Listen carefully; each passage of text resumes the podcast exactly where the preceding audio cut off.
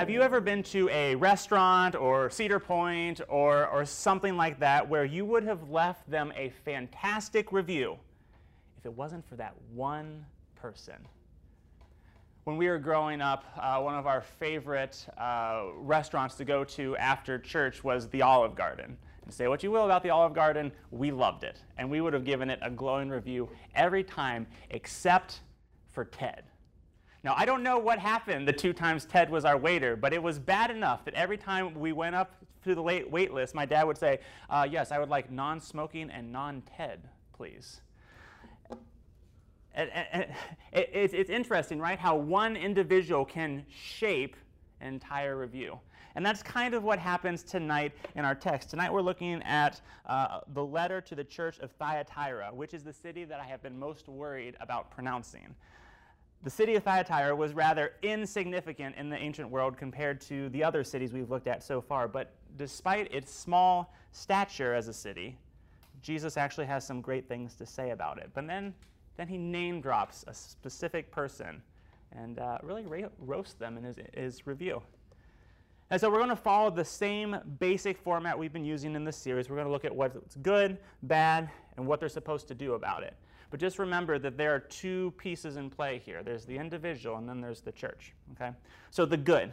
We find that in verse 19. He says, I know your works, your love and faith and service and patient endurance, and that you and that your latter works exceed the first. Once again, Jesus asserts himself as the all-seeing knower, and he proves it by listing, listing these four characteristics of the believers in Thyatira. And these words are axiomatic in the church, right? We, we hear them so often that we just nod and agree that those are good things without pausing to make sure we understand what they are. Here's the thing, though Jesus commends them for these four things, which means we need to understand what they are if Jesus thinks they're commendable, they're worth applauding. And so his first command, or he first commends them for their love. Love is probably one of the most versatile words in the English language, isn't it? Love can be used to describe how you feel about a person, a place, a piece of food, or an article of clothing. It's a word that is powerful enough to shape someone's life and trivial enough that it seems like nothing more than hello or goodbye. It can be a feeling, it can be a verb. Its uses seem almost endless. And in the Bible, it has a lot of uses too, but here in this text, it's this amazing blend of emotion and action. It's, it's delighting, it's valuing another person, and always acting favorably toward them. And the way that plays out in real life is by service. And you, you know this if you've ever been around a mother. Mothers love better than almost any category of people, right? Uh, I, it, did you know that if your mom got paid for everything she did for you, it's calculated that she would make over $160,000 a year. And yet she does it all for free, for nothing. Why? Because she loves you. Because she delights and values you, which always manifests itself in service. This is what the believers in Thyatira are doing. Their love was playing out in service toward one another. That's one coupling. The other coupling, another axiomatic word, faith. Faith is one of those words that we always say, you have to have faith, but aren't always very clear about when you actually have it. And so I want you to think of faith kind of like a stool. This one has four, but just imagine it has three. Three legged stool. Leg one is knowledge. You have to know facts, information to have faith in something. Second leg is agreement. You have to acknowledge that those facts are actually true, that they actually have bearing on your life. And then third, trust. And the best way to think about that is a trust fall, right? Like there, there comes a point when, you, when you're doing a trust fall, when you lean back, that either the person is going to catch you or you're going to wipe out on the floor. And that point of no return is trust. So those three legs have to be together for the faith stool to be true, to be real. And here's how you know if you have it. Here's how it manifests itself patient endurance. You might remember a few weeks ago, uh, we talked about this a little bit, that patient endurance is really just a fancy way of saying perseverance. It's the ability to keep going despite hardship and resistance. This is the, the proof that you have faith.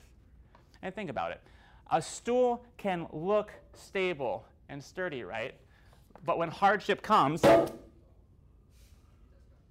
proves that it's real, right? Faith is the same way. That it can look real, it can look like it has all the legs, but when trials come, when perseverance comes forth, it's the proof that your faith is real. Because the only reason that you would persevere, the only reason that you would have steadfast endurance is because you are completely convinced that Jesus is the only option, that all of your eggs are in his basket. These are the things that Christ commends the church in Thyatira for having. But not only just having it, they were growing in it. They have more love and faith, service, and steadfast love at the writing of this letter than when they came to know the Lord. And that is perhaps is one of the greatest compliments that Jesus can give to any church, that they are growing in these things. And I can be honest with you, this is my prayer for all of you as well. That when you graduate and head off to college or wherever else God may take you, that I can look at you and say that your love, your faith, your service, your steadfast endurance is greater now than when you came to the youth group or when we met. So Jesus has great things to say about the church at Thyatira. But not everything is peachy there. He goes on in verse 20. But I have this against you, that you tolerate that woman Jezebel, who calls herself a prophetess and is teaching and seducing my servants to practice sexual immorality and to eat food sacrificed to idols. I gave her time to repent, but she refuses to repent of her sexual immorality. Behold, I will throw her onto a sickbed, and those who commit adultery with her I will throw into great tribulation unless they repent of her works. And I will strike her children dead, and all the churches will know that I am he who searches mind and heart, and I will give to each of you according to your works. All right. What is the one thing that I have said over and over again that we have to remember when we come to Revelation? It's that it's apocalyptic literature, which means that it's using imagery from the Bible to pull back the curtain, to explain what's really happening. What that means is there is not a lady in Thyatira named Jezebel. Jezebel is a, is a code name, it's an alias for whoever this is. And its purpose is to trigger a light in your, in your head, to, to remind you of another Jezebel we find back in the Old Testament. And if you're having trouble placing who she is, Jezebel was the bad girl of the Old Testament. She took the, the northern kingdom of Israel, which was already disobeying the Lord, and, and made it far worse when she and her husband, King Ahab, led them into worshiping the false god Baal. And so, whoever this woman is at Thyatira, she's leading them away from Jesus, much like Jezebel did in the Old Testament. I don't know about you, but I wish that, that Jesus would have gone into a little more detail. How was she doing this? What, what was she trying to accomplish? Stuff like that. He doesn't do that. Uh, but, but individuals far smarter than me ha- have looked at the, the clues and they, they've wagered a guess that I think makes sense. See, Thyatira was what we would call a guild city, uh, which just means that there were several guilds or groups like blacksmiths, goldsmiths, other types of labor who were centralized there. And in order to maintain membership in these groups, which was really essential for business, they had to participate in feasts to different gods. That might seem a little strange to us, but I, I want you to think about it kind of like um, club ball, okay? So uh, suppose you want to play soccer or volleyball for the school. I'm told that if you actually want to be a part of that guild, you really have to participate in club ball. Otherwise, you don't have much chance of being in the guild or getting to play. And so you can imagine the pressure that they were under if they wanted to play, right? If they wanted to be meaningfully employed. And yet they couldn't participate because their faith prevented them from doing so. And so Jezebel most likely was them, encouraging them to participate, telling them it's fine if you participate in whatever is happening. Go ahead and sacrifice to the gods. It's fine. And Jesus wasn't going to let that stand. He was going to sideline her and anyone that was insistent on following her advice. But what about the rest of the church? What do those who weren't buying what she was selling need to do? Do they just get a pat on the back? Not quite. Look at verses 24 and 25. But to the rest of you in Thyatira who did not hold, his, hold this teaching, who have not learned what some call the deep things of Satan, to you I say, I do not lay on you any other burden, only hold fast what you have until I come. Now, before we get into what Jesus wants them and therefore us to do, we need to clear up what this deep things of Satan is. Your first guess, like mine, is probably witchcraft and wizardry. Uh, but it's most likely a reference to how Jezebel was luring people away. She was probably claiming to possess some special knowledge, some deep things from God. That, that certain practices for, were okay for those who, who were in the know. Perhaps she packaged it like Christians and super Christians, and the super Christians had moved on from those fundamental things and weren't, weren't bound to the same rules and restrictions. Jesus says, ignore all that and hold fast. Keep doing what I have commended you for. Simply keep going and hold fast. And the more I've thought about that, the harder it seems to do. Because let's be honest with each other, we don't want to hold fast, do we? We would rather coast, give in, be part time slash the weekends. We'd like to graduate from all this stuff.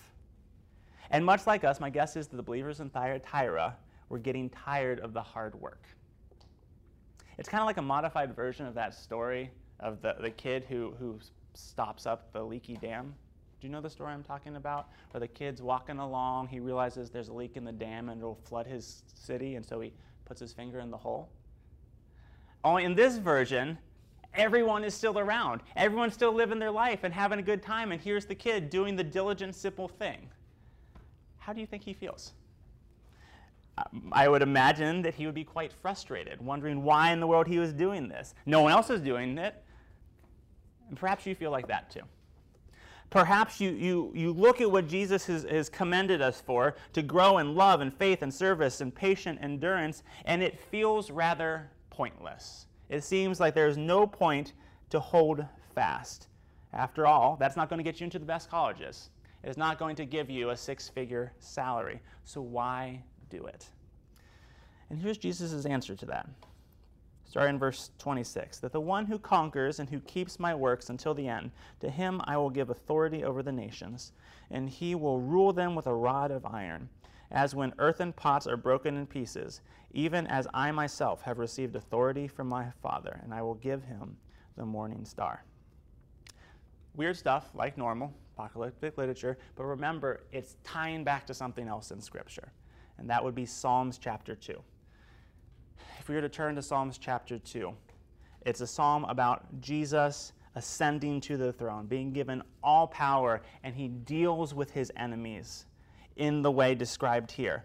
And the point that the psalmist is trying to make is found in the last three verses of Psalm chapter 2, which is verses 10 through 12. He says, Now therefore, O kings, be wise, be war- warned, O rulers of the earth.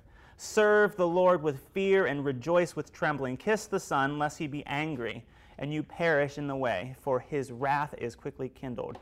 Blessed are all who take refuge in him. Now, don't misunderstand what John and the psalmist are saying here. He, they're not saying that you should hold fast because otherwise Jesus will crush you. It's not fear based. Rather, they're saying that we should hold fast out of a delight for the Son who is now on the throne. That when we observe his ascension to power, which is really a humbling himself to death, even death on a cross, and that he wields that power to right us and the world, it changes our perspective on things. It causes us to serve him, to hold fast, to press on. And that's our challenge tonight. It, it's for each of you to hold fast, to pursue those four things and continue to be growing in them. And it's difficult, and you might miss out on some stuff. But in the end, as the psalmist tells us, blessed are all who take refuge in him.